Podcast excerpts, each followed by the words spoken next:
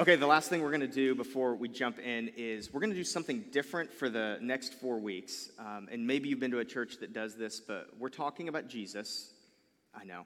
Um, but specifically, one big Jesus story every week. And so we're going to read that passage at the beginning. I'm going to have Michelle read it now.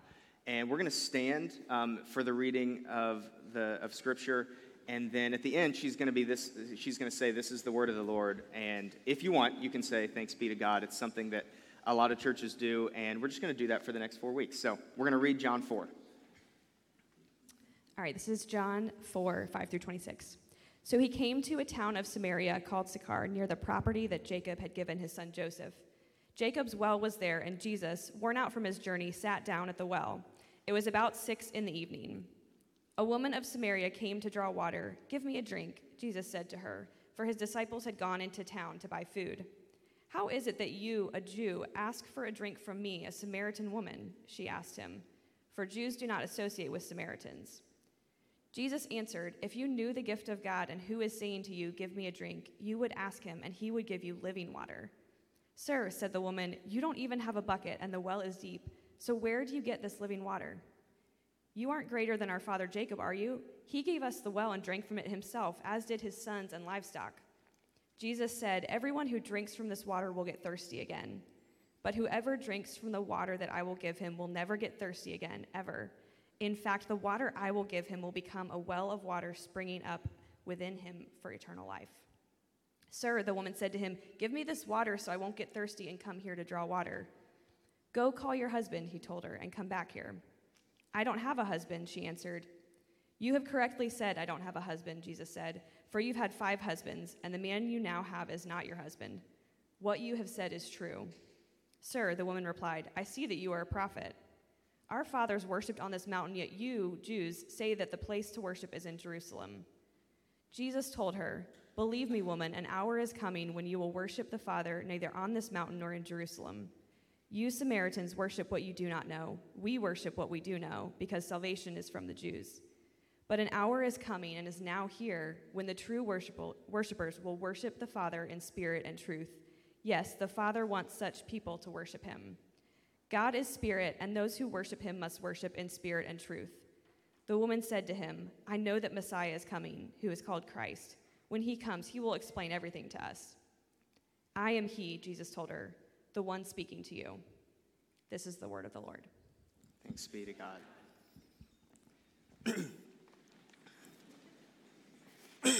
um, there is a false dichotomy out there that um, worship or worshipers are people that gather in a place like this at a time like this, and, and non worshipers uh, are doing other things like brunch or sleeping in. Um, there's a false dichotomy out there that uh, worship or ascribing worth, which is what worship is, um, that happens in places like this, but it doesn't happen to the, the people out there, um, maybe with more elevated consciousness. Um, they aren't doing those things. They're not worshiping. And guys, that's not true. We all are worshiping something. Everyone uh, on this planet is worshiping, they're giving worth to something. And whether that is a deity uh, or for us, it's Jesus or if that's something else, uh, everybody is worshiping something. This is not just a time of worship, and everything that's happening out there is not worship. We're all worshiping something, and we're all worshiping someone. And Philip Yancey, he says this he says, a society that denies the supernatural usually ends up elevating the natural to supernatural status. A society that denies the supernatural usually ends up elevating something that is not supernatural to that status. If you don't believe me, um, go to a Bengals game. And yeah, black and orange painted chests, all of that. Uh, or go to an Apple store at the time of a new iPhone release. Um, go to the release of a new Fast and Furious movie. I don't know what your thing is. Um, okay, that one's mine. We're all worshiping something. And, uh, and so sometimes we can fall into this, or the world has fallen into this false dichotomy that this is worship and out there is something else. And that's just not true. Um, Adam Grant, he is a popular author right now. He wrote an article in the New York Times um, post COVID, kind of analyzing what this post COVID world was.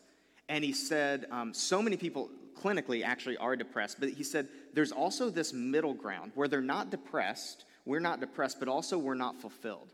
And he was looking for, like, what is that middle ground? What's it called? And he came up with this term. I mean, it's not a new word, but he said people are just languishing. They're not fulfilled, we're not fulfilled, but we're also not technically depressed. We're somewhere in the middle.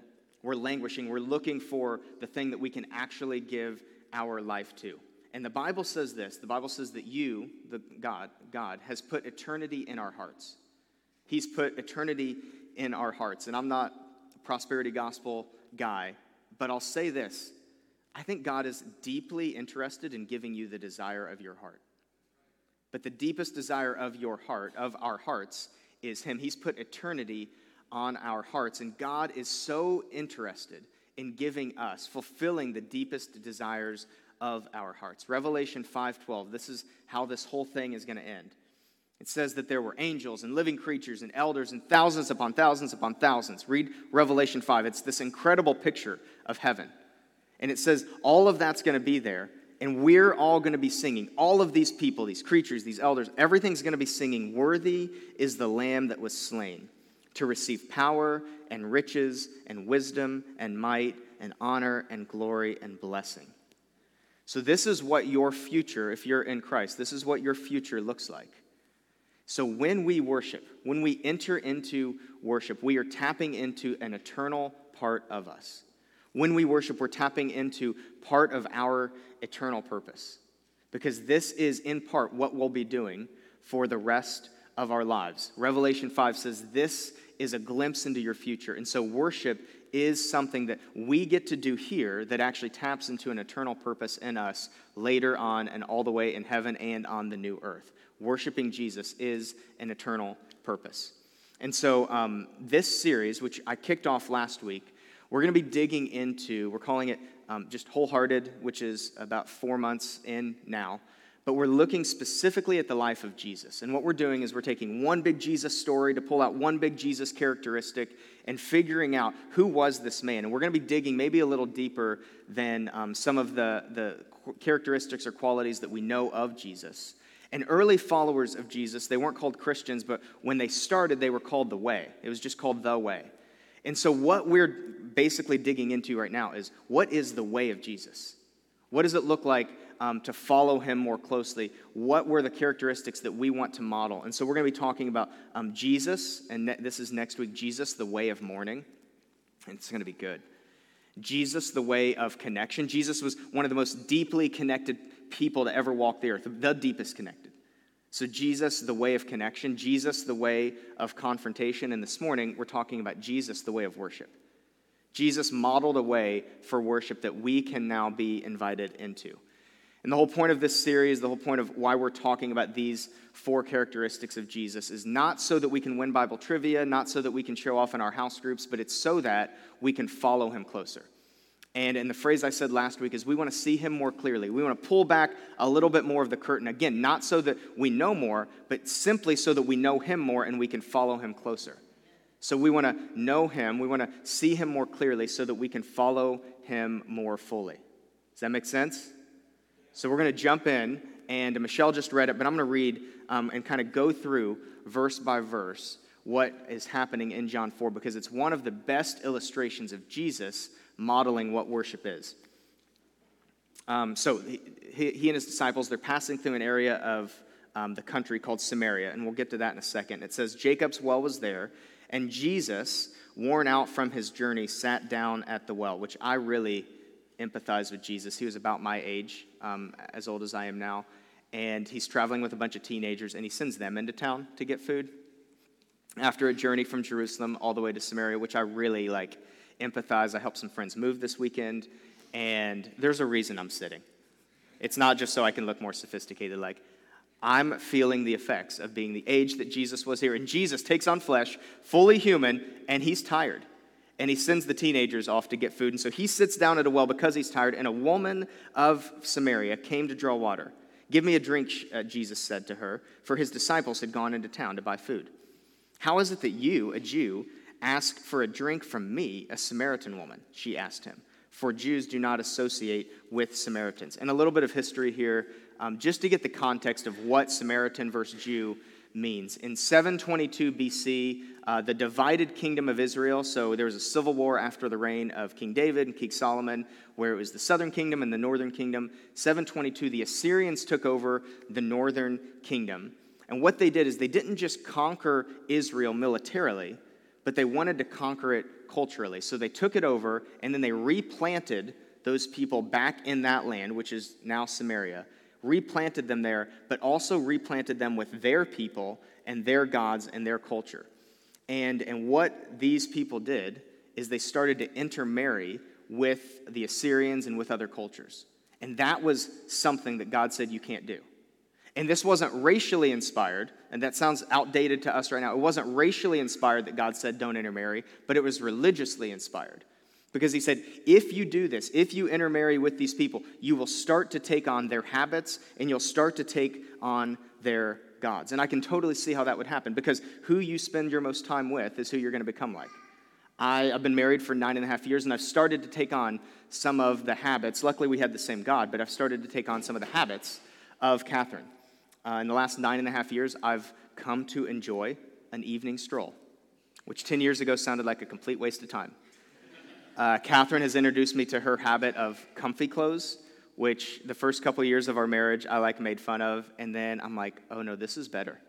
I have an outfit that's just for home. Um, I've taken on, I spend a lot of time with Catherine, I've taken on some of her habits. But when you do that, you can also take on some of the like evil, terrible habits of the person around you as well. I've done that. Guys, I've eaten quinoa more than one time. I know. I know. I know. It's like rice and dirt had a baby. And it's a habit that I have taken on from my wife. And so I believe God, because He's God, but I believe God when He says, don't intermarry with them. You're going to take on their culture. You're going to take on their habits. You're going to take on their gods. And what do you know? God's right. They did. And so they started to mix a little bit of Judaism, which was the worship of the one true God, with a little bit of paganism, and started to bring in other gods and other traditions and other cultures. And all of a sudden, now you have what the Jews called them, which were half breeds. They were half in for God, they were half not in for God. They were half Jewish, but then they started to mix with other people. Again, not racially inspired, but spiritually inspired. And so they had started to mix their religions. And part of what the Samaritans had done because they were now no longer in the southern part of the kingdom, which is where Jerusalem was, is they started to rewrite scripture based on what would be convenient for them. So, first, they got rid of any other book of the Old Testament, which was their scripture, other than the first five books of Moses, because they said, Look, we don't want David, we don't want Jerusalem, none of that matters anymore. And they then started to rewrite some of the first five books. They said, Look, we know that uh, Abraham almost sacrificed Isaac, and we know that it was on Mount Moriah, but they said, No, it was on Mount Gerizim, which was in Samaria, which is the mountain that they were on now, Jesus and this woman.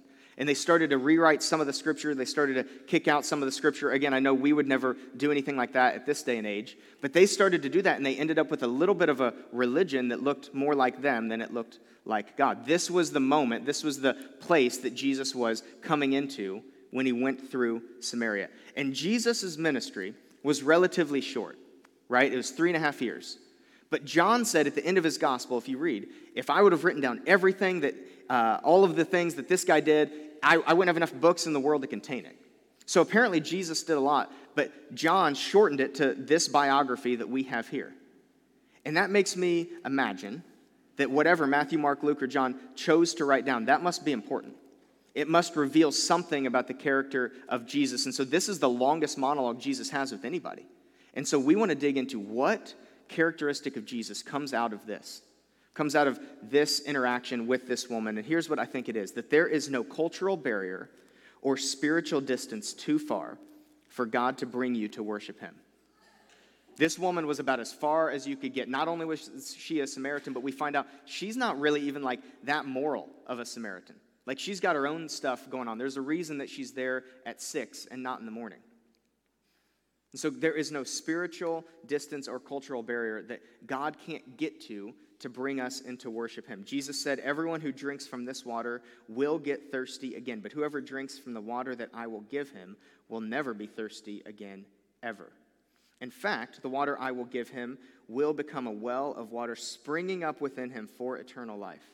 Sir, the woman said to him, Give me this water so I won't get thirsty and come here to draw water again. Jesus is using a physical reality of this woman's life to illustrate something spiritual.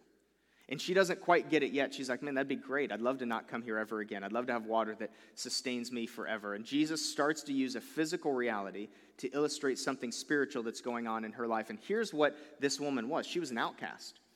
Other, uh, the women went to the well in the morning, but there was obviously something about her that made her not welcome, even with the other women that would gather water early in the morning.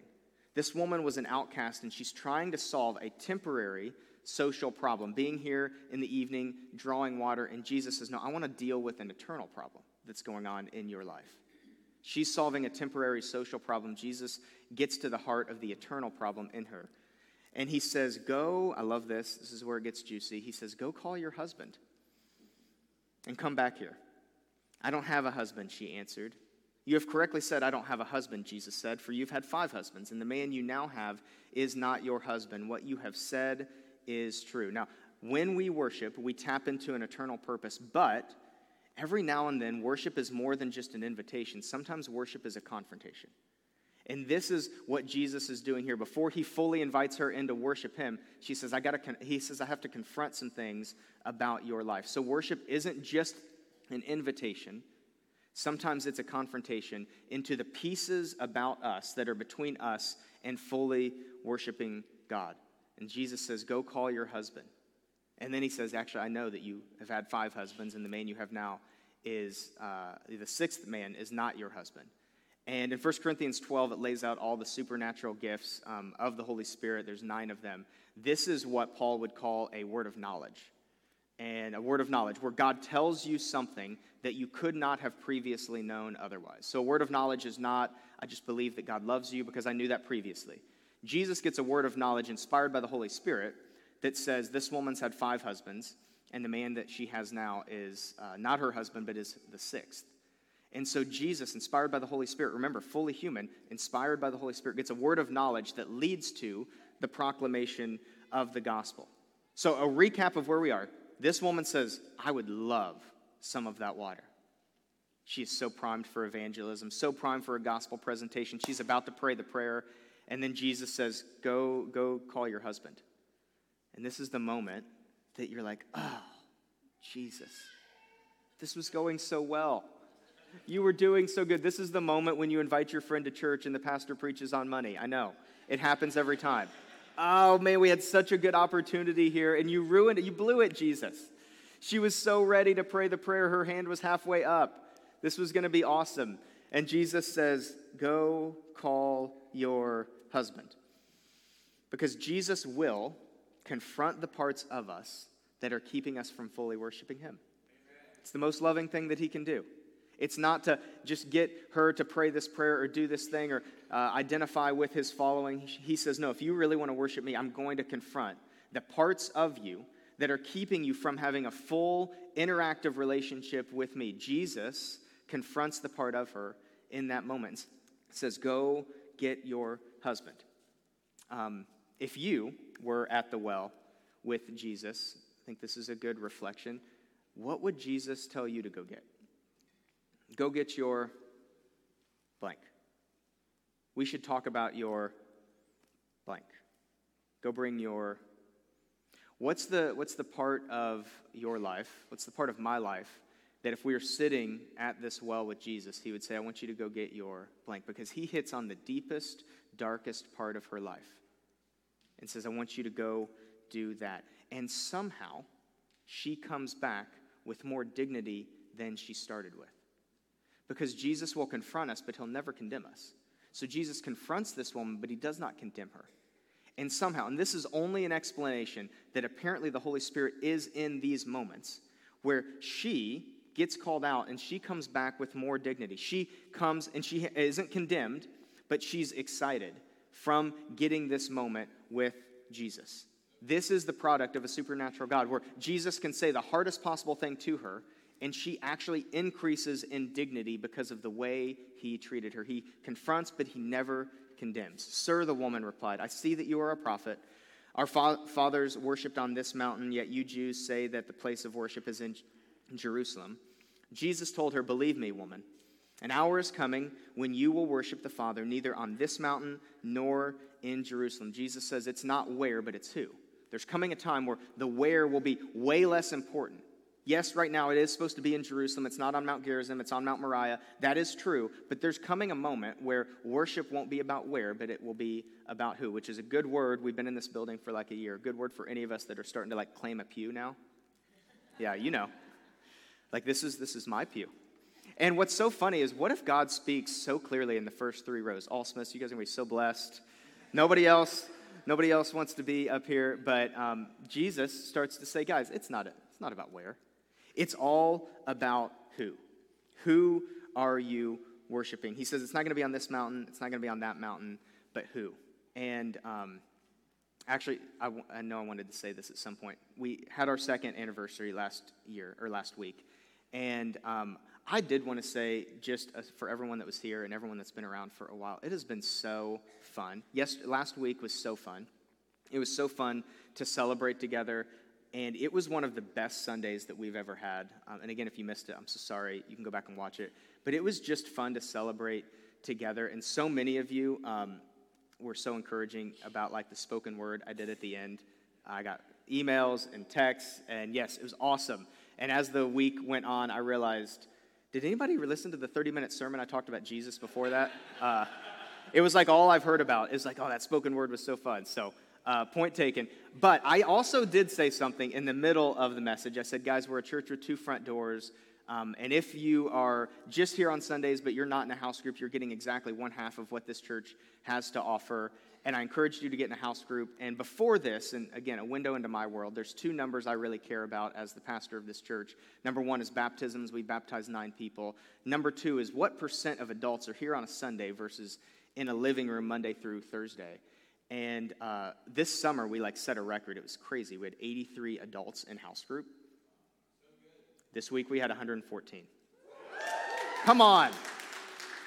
You guys do listen to me. You got in a house group. Praise God. And 114 from 83, which somebody should do the math on that. I think it's like a 37% increase. nah, it is. I memorized it. Guys, that's incredible. And uh, also, if you're new here and you're not in a house group, I highly, highly recommend it. It is our second front door. Mandy, who leads our house groups, Brandon, and Caitlin will all be at the Connect table. They want to find the right group for you. This is where the rubber meets the road with us. And we say we're a church with two front doors, and we really mean that. What happens in the living room is equal to what happens on a Sunday morning. And I just needed to share like 114 people, adults, in a house group is so amazing. That is that percent. Although I talked to a guy yesterday and he said he's been to three house groups last week. So now I'm like, hmm, uh, maybe this number's thrown off a little bit. But that's exactly what you're supposed to do uh, because you got to figure out what one is for you. But guys, that is awesome. It's like 88% of our adults were in a house group last week. That, that is what we're after. This is, I think, what changes hearts and what changes a city is not just uh, hopefully a good spiritual experience here, but something that uh, helps us meet the rubber and the road out there. So, anyway, uh, Jesus is talking and he's saying, Look, it's not here, it's there. And this woman at this point is probably saying something like this to herself I just can't get past my past. I just can't get past my heritage. I can't get past the things I've done. I can't get past this big issue because Jesus says, Go call your husband. And she says, Okay, yeah, you've caught me. But then he says this He says, But an hour is coming and now is here when the true worshipers will worship the Father in spirit and truth. Yes, the Father wants such people to worship him. God is spirit, and those who worship him must worship in spirit and truth. Again, when we worship, we tap into an eternal purpose. Also, authentic worship, Jesus, according to Jesus, is both candid and credible. He says spirit and truth. Authentic worship of him is candid and credible. So let's talk about what does worshiping in spirit and truth mean? Because we throw this around a lot. It's a tension that we want to hold. We love the, the merging of a couple different streams, and we believe that God's presence can change everything, and we want to do the slow, long obedience in the same direction towards Jesus, becoming more like him. We want to hold those. And so, what does it mean to hold spirit and truth in tension? And a full moment of transparency. I am usually an NIV guy. Uh, that's pretty much every time I preach, I preach from the NIV. It's the translation that I read the most of. We've not been reading the NIV today because I don't like, it's not wrong, or it's not heretical. I don't like that they capitalize the word spirit there. So, full moment of transparency, we've been reading from a different translation because I don't think that this is talking about the Holy Spirit. So, in the original language in Greek, um, there is no article before spirit, which would be the. So, there is no, we worship in the spirit and truth. So, the NIV capitalizes it, maybe what your reading does now too. It is not heretical, it's just different, and I've been wrong so many times, it's crazy. But in my research, I actually found, I think it's talking about lowercase s, spirit. So my spirit. And again, this doesn't throw out the credibility of the Bible. I just love and hate when people are like, I can't trust the Word of God because, you know, it's been translated so many times. Yes, it has. And when they took the thousand old doc- year old documents and the 2,000 year old documents and they lo- laid them on top of each other, they are 99.5% the same. The 0.5% is um, spelling, grammar, uh, periods, commas, things like that. So, like, the Word of God has stood the test of time. But in recent translations, sometimes we're like, is it capital S, not capital S? It is not theologically significant. The same in the big one in Scripture, and now I'm just on a soapbox. Uh, the big one in Scripture is man, was it one woman or two women or a group of women that found Jesus when he was resurrected? Next time a dead guy comes back to life in front of you, I want you to notice what you do. Do you stand? How many women are here?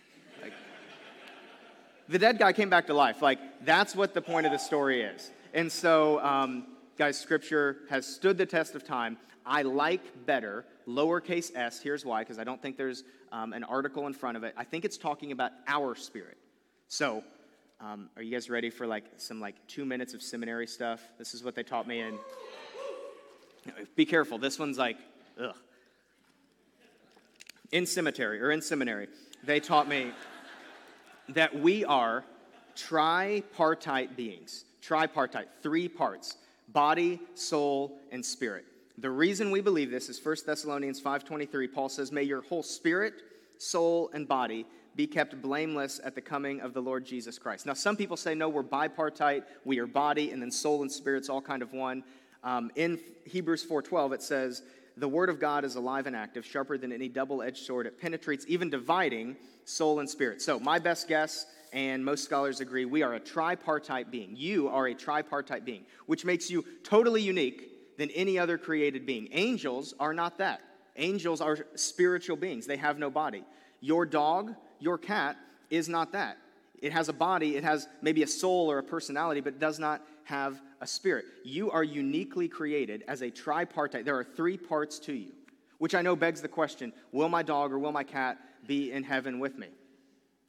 I don't know. I don't care. I'm trying to lead a church, change some diapers. Like, I'll answer that one later. I'm not really positive. Here's what I know Jesus loves me, and there won't be any cats or dogs in my home. Praise God.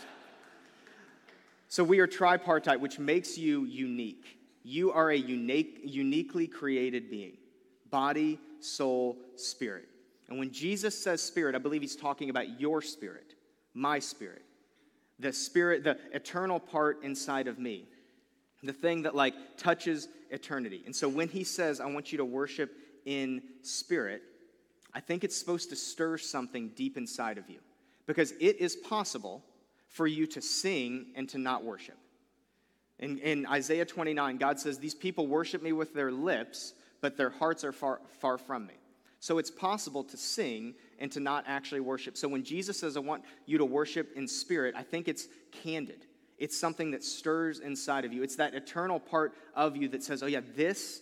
This is what I'm created to do. It's not just going through the act of moving your body or making, making noise with your mouth. That's not worship. The full depth of worship is something that starts to stir in your spirit. And Jesus says it's not just spirit, it's not just candid, but it's credible. Worship in spirit and truth. So, this woman, she was sincere in her worship, but she was sincerely wrong. You can worship sincerely and you can be worshiping sincerely wrong. Truth does matter, but it also is that candid part of you, that spirit. So, she was, this woman, the thing that Jesus confronts in her is not just her sin, but also the, the misgivings of her heritage. Like, you've been doing this wrong. The Samaritans, you have been doing this wrong, but there's still grace for you. And Jesus confronts a false theological paradigm in her and says, This, this isn't what it's supposed to be. I want you to worship in spirit and in truth. And here's the thing about Jesus that he will come and he will look for points of error in us so that we can enter more fully into worshiping him. It's the love of Jesus. It's the love of Jesus that points out the things that aren't quite truthful inside of us so that we can fully worship him. Spirit and truth. Candid and the other thing I said. What was it? Credible. Thank you. Candid and credible. Candid and credible, spirit and truth. Jesus wants to confront the parts of us that are not fully like him. Sincerity is not enough. And so Jesus invites her into worship. He invites her and he starts to elevate her vision of her life. He says, My well, better than Jacob's well. My will, better than your tradition. And I want you, this is what tells the whole story. How does this end? Because Jesus confronts her and does these things and gets a word of knowledge, all of this crazy stuff. And the fruit needs to be there. And the whole thing ends in John 4 28, which says, Then the woman left her water jar. The whole reason that she was there, left her water jar, went into town, and told the men, Come see a man who told me everything I ever did. Could this be the Messiah? Guys, catch what's happening here. She runs into town and says, Come see a man who told me everything I ever did. Like that's a good thing. That's not a good thing. But somehow the shame was gone in her. She runs into town, and the very thing that made her get water in the afternoon, not in the morning, was the thing she was going bragging about because somehow Jesus confronts her and removes her shame. Jesus is so kind. He's so good. And Jesus confronts her, but she gets to go in and she says, Come see a man that taught me or told me everything that I've ever done. I'm no longer ashamed of who I am. And so if you've been confronted by, by what you feel like is God or by someone else, and you've moved into shame, that's not where God wanted you. Also, if you've been avoiding confrontation because God is love and He would never do that, that's also not where God wants you. God confronts us, but He doesn't condemn us, and He moves us into true and authentic worship of Him, which is spirit and truth. And I want you to notice, if you read through the whole passage, the ways that she addresses Jesus changes, and it keeps elevating as it goes on. And she starts with calling him a Jew or sir, and by the end of the passage, she says this the whole town says this is the Savior of the world. This is who Jesus is. Guys, crazy things can happen when we worship in spirit and truth. This is a crazy thing that's in John 4. Crazy things can happen when we worship in spirit and truth. Uh, before we moved here and started this church, I was the pastor of a church in Las Vegas, and we had a school of ministry attached to that church. And we would bring in like youth teams um, over the summer, and, uh, and they would do worship and ministry and uh, outreach. And there was a moment one night, uh, it was the last night that they were there, this team, um, I think from California. And uh, it was not like a, an above average week that they, I mean, they were really struggling. But the presence of God just broke in uh, the last night of worship. I wasn't, I wasn't there. Um, but I heard the presence of God came, and my friend, our worship leader that was leading at the time, his name's Amari, he's been here a couple times. He just like shouted out in the midst of worship. He said, I believe that God is healing right now. And then they went on singing. And there was a kid there that had 75% of his hearing that was gone. And at the end of worship, when all the music died down, he starts to lose his mind because his hearing had almost been completely restored. No, lay, no laying of hands, although God loves that. No prayers were prayed. It was simply in the middle of a worship moment. A kid's hearing got restored. That's crazy. That's crazy because when we worship, we tap into the eternal part of who we are. But the thing about eternal things is when they start to fall, we start to see the kingdom of God. We start to tap into Revelation 5, and there's no, uh, there's no deafness there. There's, there's, and there's no um, informality, infir- infirmity. There's none of those things. And so when we worship, there's something supernatural that starts to fall into this place. Worshiping in spirit and truth can cause supernatural things to happen even in a moment. No laying of hands, no prayers prayed, even though those are good things. And this kid got his hearing restored simply because worship was happening in an authentic way. When we worship, we tap into the eternal purpose of who we are. And so we're going to do that. The band can come back up. We're going to worship. And we're going to worship in spirit and truth. And, uh, and here's what I want to say it's okay to be excited or energetic in worship. It's okay to not be as well, but there is something, if we're really tapping into an eternal purpose, that means every now and then it's exciting to worship Jesus. And so we don't want to judge or say, man, they're raising their hands or they're doing this. We want to engage exactly how the Lord is leading us. Martyn Lloyd-Jones um, says that a characteristic of dead orthodoxy is a dislike for enthusiasm. And so it's okay to feel a little bit of energy when we worship this Jesus because he's the one that can bring a woman into relationship with him that was far from him. And he's the one that can heal deaf ears because Jesus is so good. And we want to. We want to be a church that is committed to both the centrality of worship, but also the eternality of worship. This is something that we're going to be doing for a very long time. And so we get to practice here on earth before we enter into that scene that we read in Revelation 5. And what we hope is what happens here, the moments of worship that we have here, fuels us out there. Because worship is more than singing a song, it's a way that we live life. It's more than a moment now, but it's a lifestyle that we live. And so we want to worship God. And so let's stand. And uh, as always, we have um, the Lord's table available in all four corners um, for anybody that's a follower of Jesus. This is a way to remember and worship Jesus. We have people in all four corners that want to pray. They don't have to pray. We don't have to like drag them here. They want to pray for you, so you don't have to be in a crisis in order to get prayer. And then also, um, we have this whole front that's open because sometimes it's good to change our posture to symbolize what God's changing in our heart. You don't have to be in crisis to come up here either. We want to worship authentically, we want to worship in spirit and truth. And so let's worship the Jesus that can make dead things come back to life. Lord, we worship you. And Father, we invite you into this space. Holy Spirit, would you be here? We want to worship you in such a powerful way. It's in your name we pray.